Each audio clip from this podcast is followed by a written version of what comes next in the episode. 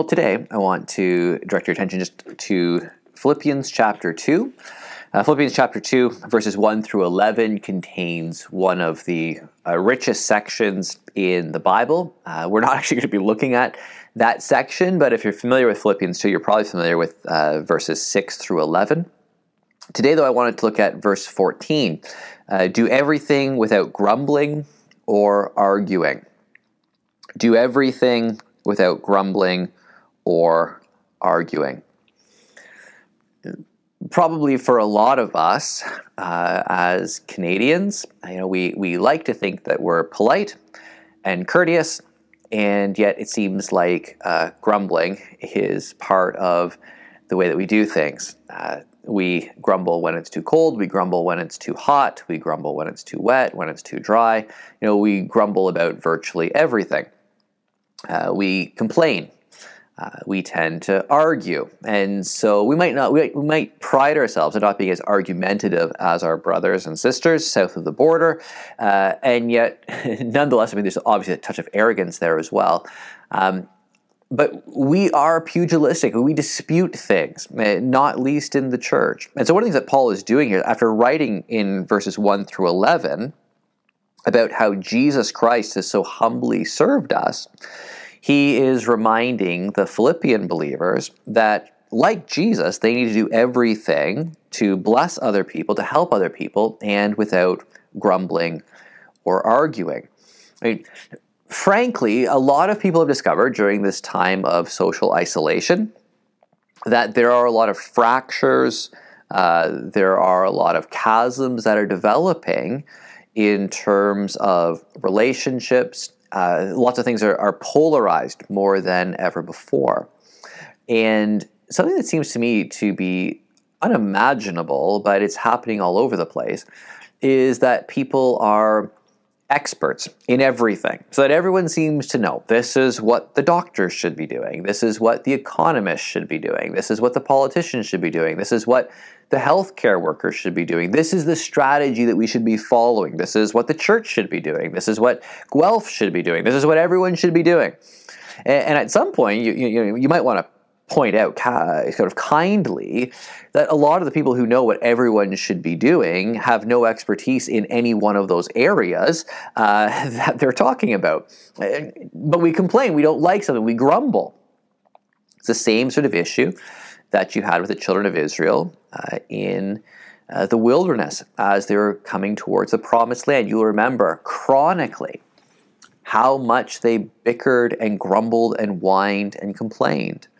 How much they argued with, with Moses and even with each and with each other and even with God. Frankly, the situation they were in, in terms of comfort, was hands down drastically worse than the level of comfort that we experience even living in these COVID times in North America. So we need to understand that when God says, do everything without grumbling or complaining, uh, when he says everything, he means everything. You are to do things without grumbling. Do not be like the children of Israel in the, in the wilderness. Don't be like them. That's a negative example.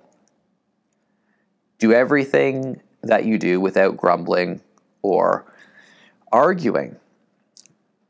Try to get along, Paul is saying. Try to be like Jesus. You might say, well, yes, but you don't know how, how provoking things are for me like you, you don't know with you know with this COVID situation, you know you, you can't you, you can't go to the grocery store that's standing in line. You need to wear a mask. You need to use hand sanitizer. You know we can't have church services the way that we would like. We can't you know visit friends and family the way we would like. We can't have people over for dinner the way we would like. We can't have you know that backyard barbecue the way that we want. You know this, this is just it's so vexing. You know you you you, go to the barber, and for some of us, like over the last number of months, we've rediscovered uh, the joy of, of cutting our own hair. And you know, uh, for some people, you know, you, you, even something as little as you know not being able to go to the barber and to get their hair cut, you know, it just leaves them fuming, you know, and, and grumbling about the state of the world and society so awful, and you know, and, and you say like, listen, do you, do you really have a right to be fuming so much about being denied the opportunity to go to your barber? I mean, this is this seems to be a massive first world issue. It's a first world problem. I do. You know, it's like the it's like the prophet Jonah. Jonah, do you have any right to be angry about the vine? I do. I'm angry enough to die, Jonah says. God says, listen. I, I, I provided that vine. You didn't plant it or make it grow. And then it withered, and you're angry and grumbling and complaining. You're fuming mad, Jonah. But you have no compassion for this great city. All these people who don't know their right hand from their left, all these people who don't know right and wrong, all these people who don't know me, you were sent to reach them with the message of truth, and you care more about this vine than you do about all of those souls. May it not be said of us that we get more exercised and more upset and more emotionally passionate about things like going to our barber than we do about the state of the lost, the state of souls that we get more upset about a, you know a, a line outside the grocery store than we do about the fact that there's a famine of the word of God. And, and and we know people do not live by bread alone but by every word that proceeds from the mouth of God. But where are the people who are who have access to that bread? To, to that food from the, the mouth of the Lord? No we we so often look at, at our own very very small set of problems and we grumble and we argue. We're left fuming. Do everything without grumbling or arguing. Now, that's a negative restriction, but that's not the whole sentence. Verse 15 carries it on. So, do everything without grumbling and argument. Why? So that you may become blameless and pure, children of God without fault in a warped and crooked generation. The author, Paul is saying, the Holy Spirit is saying, if you can do everything without grumbling and arguing, you'll be blameless and pure. In other words, grumbling and arguing is such a natural part of the human condition. If you could eliminate that, then you would have a witness that was pure and blameless. You would be a child of God without fault in this warped and crooked generation. This, if if as a Canadian Christian you could just stop complaining and arguing about all the things that you don't like, you would actually by by default have an incredible witness in the world just by controlling your grumbling and arguing. Then you will shine among them like stars in the sky as you hold firmly to the word of life.